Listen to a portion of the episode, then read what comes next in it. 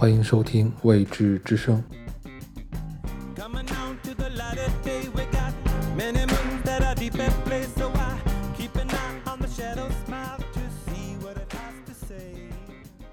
最近我忽然间迷上了神奇的萨满文化。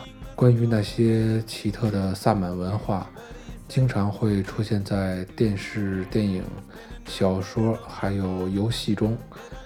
这些神秘的萨满巫师、祭祀，还有德鲁伊相关的种种形象，非常的令人着迷。恰巧我读到了一部宗教类的书籍。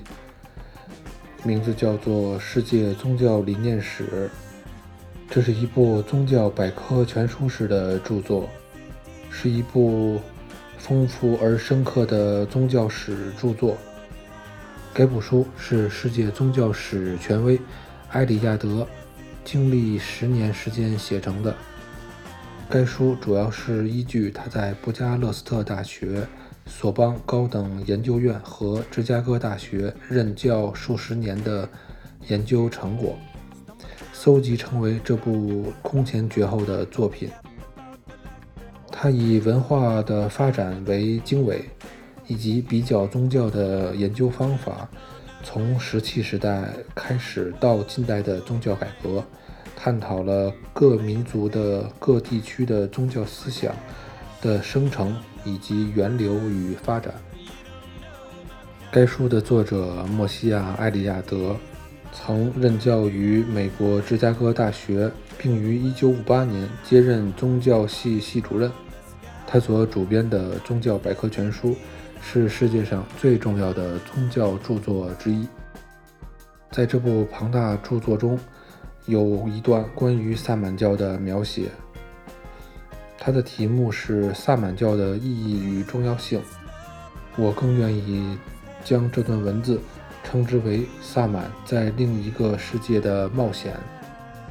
该段文字的内容是这样的：首先，什么是萨满教？所谓的萨满教是一个古老的宗教现象，似乎从石器时代就存在。它分布范围极广。但在非洲比较罕见。严格来说，萨满教主要是盛行于亚洲中部、北部与北极的部分地区。在亚洲地区，萨满教受到许多外来的影响，伊朗、美索不达米亚、佛教、喇嘛教，但仍不失其原貌。萨满的多种才能来自于他的入会体验。他在入会期间。会经历许多严厉的考验，深深体会到人类灵魂的脆弱，并学习保卫灵魂的方法。他也亲身体验过各种疾病所造成的痛苦，并能从中找出病因。他经历过一次仪式性的死亡，坠入地狱，有时也会上天堂。总之，萨满所有的才能都来自于他个人的体验以及对。灵性的了解，他能很快地与任何灵魂熟悉起来，包括活人与死人的灵魂、神与魔鬼，以及常人肉眼无法看到的居住在宇宙三大空间里的无数形影。要成为一名萨满，往往有三种途径：一是出于自发的使命感，出于召唤或者上天的遴选。二是经历萨满行业的家族传承，三是个人的决定或者少数自由部落的选择。无论是由哪种途径，一位萨满只有在接受了双重教育之后，才能获得承认。一种是出于神一类的教育，包括梦境、幻觉、鬼魂附身等等。另一种是属于传统的教育，包括学习萨满神奇的本领，掌握各种鬼神的名称与功能，熟悉部落的神话、家园谱系与秘密语言等。这双重教育由鬼神与萨满长老传授，它构成了入会礼的内容。这一仪式可以是公开的，但没有公开的仪式，并不意味着没有完成入会。他也可以在初入会者的梦中，或者在他的出神经验中进行。总的来说，萨满在捍卫整个部落灵魂的健全上扮演着重要的角色。他们是打击魔鬼的高手，能抗御魔鬼，又能治愈疾病，还能解除魔咒。在亚洲某类的萨满教中，可以看到许多只有战士才用的东西，比如说盔甲、长枪、弓箭、长剑等。这说明了与人类真正的敌人——魔鬼对抗的必要性。从整体上来看，我们可以说，萨满保卫生命、健康、后代、光明的世界，并抵抗死亡、疾病、不育。不幸以及黑暗的世界，我们现在已经很难想象，这样一个斗士在古老的社会中究竟代表了什么意义。至少有一点是可以确定的，即人类在这个陌生的世界中并不孤单，他们受到恶魔以及邪恶力量的包围，除了神以及超自然的生灵。人们会向他们祈祷与献祭，还有神圣专家的存在。他们能看到各种神灵，可以上天与诸神相会，也可以下地狱与魔鬼、疾病以及死亡搏斗。萨满捍卫着整个部落灵魂健全的主要功能，来自于让人们有安全感，在看不见世界里的居民。所造成危险的时刻中，有人可以帮助他们渡过难关。知道团体中的一员可以看到一般人看不到的东西，并带回超自然世界详尽的第一手讯息，这是多么大的安慰啊！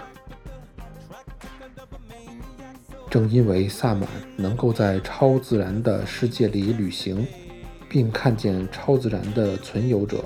神或魔鬼，以及死去的亡灵，所以对于提供关于死亡的知识有很大的贡献。关于阴间地理的各种描述，以及许多死亡神话的主题，很有可能都来自于萨满的出神经验。巫师在阴间所看到的风景，以及在出神状态下旅行中遇到的人。都由巫师本人在出神时或之后详细地讲述出来。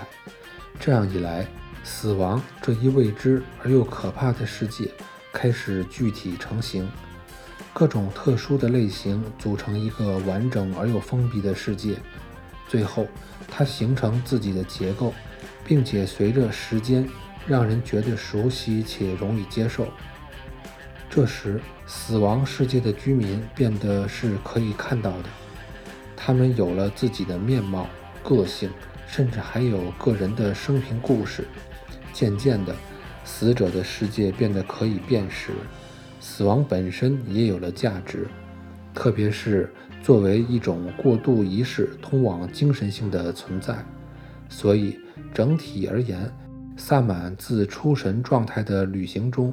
带回许多故事，为死者的世界增添丰富的形式与人物，并将这个世界予以精神化。萨满在另一个世界的冒险，以及在出神状态中上达天界、下入地狱遭受的考验，都让人联想起民间故事人物中的冒险经历和史诗文学中的英雄，很有可能。若将史诗文学中大部分的素材、主题、人物、意象和固定情节加以分析，到最后都会发现它们来自于出神经验，也就是说，他们取材自萨满在超自然世界中旅行与冒险的故事。比如说，布里亚特人的英雄穆蒙托代替父亲下了一趟地狱。回到人间之后，描述了罪人遭受的折磨，达靼人那里也流传着这样一则故事：在萨燕草原的达靼人中，有一名勇敢的女孩库白科，为了要将兄弟被魔鬼砍下的头颅带回人间，她深入地狱，在克服了诸多困难，并亲眼目睹惩罚各种罪孽的酷刑之后，库白科来到了地狱之王的面前。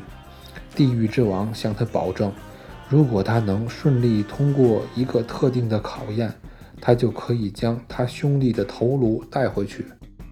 达靼人史诗文学中的其他英雄也都经历过类似的入会考验，而且总是一趟地狱之旅。也有可能，出神之前心旷神怡的感觉是抒情诗歌的源泉之一。萨满在心神恍惚的准备阶段敲起了鼓，呼唤那些辅助他的鬼神，并说着一种秘密语言，或是动物的语言。他会模仿动物的叫声，特别是鸟儿的歌声。如此，他将自己带入了所谓第二状态，开启丰富的语言创造能力，并引发出抒情诗歌的节奏。此外，我们也不能忘记巫师仪式中极丰富的戏剧性奇观，它是日常生活经验世界中独一无二的一出好戏。萨满们展示他们魔法般的本领，操纵火以及其他的奇迹，揭露了另一个世界，一个有神有巫师的神奇世界。在这个世界中。一切都是可能的，死者复活，重返人间；活人死去后又活了过来。人会消失，然后马上出现。自然的定律不复存在，一个超人类的自由明显地表现出来，而且恍如当下。这样的奇观在原始社会中产生的共鸣是可以想象的。萨满们的神迹。不仅确立了传统宗教的结构，而且还刺激并丰富了人们的想象力，消除了梦境与现实之间的障碍，打开了通往神域、死者与灵魂世界之窗。